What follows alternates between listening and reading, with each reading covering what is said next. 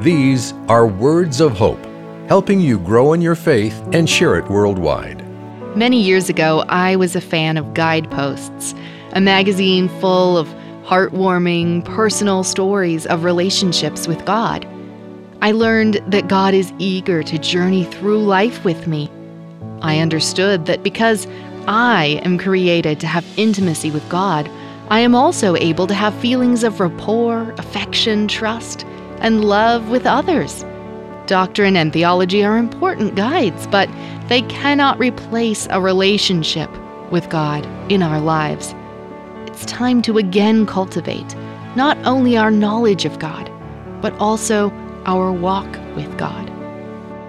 You can start a life changing habit of devotional time. All it takes is five minutes per day. Receive our free daily devotional at woh.org/radio.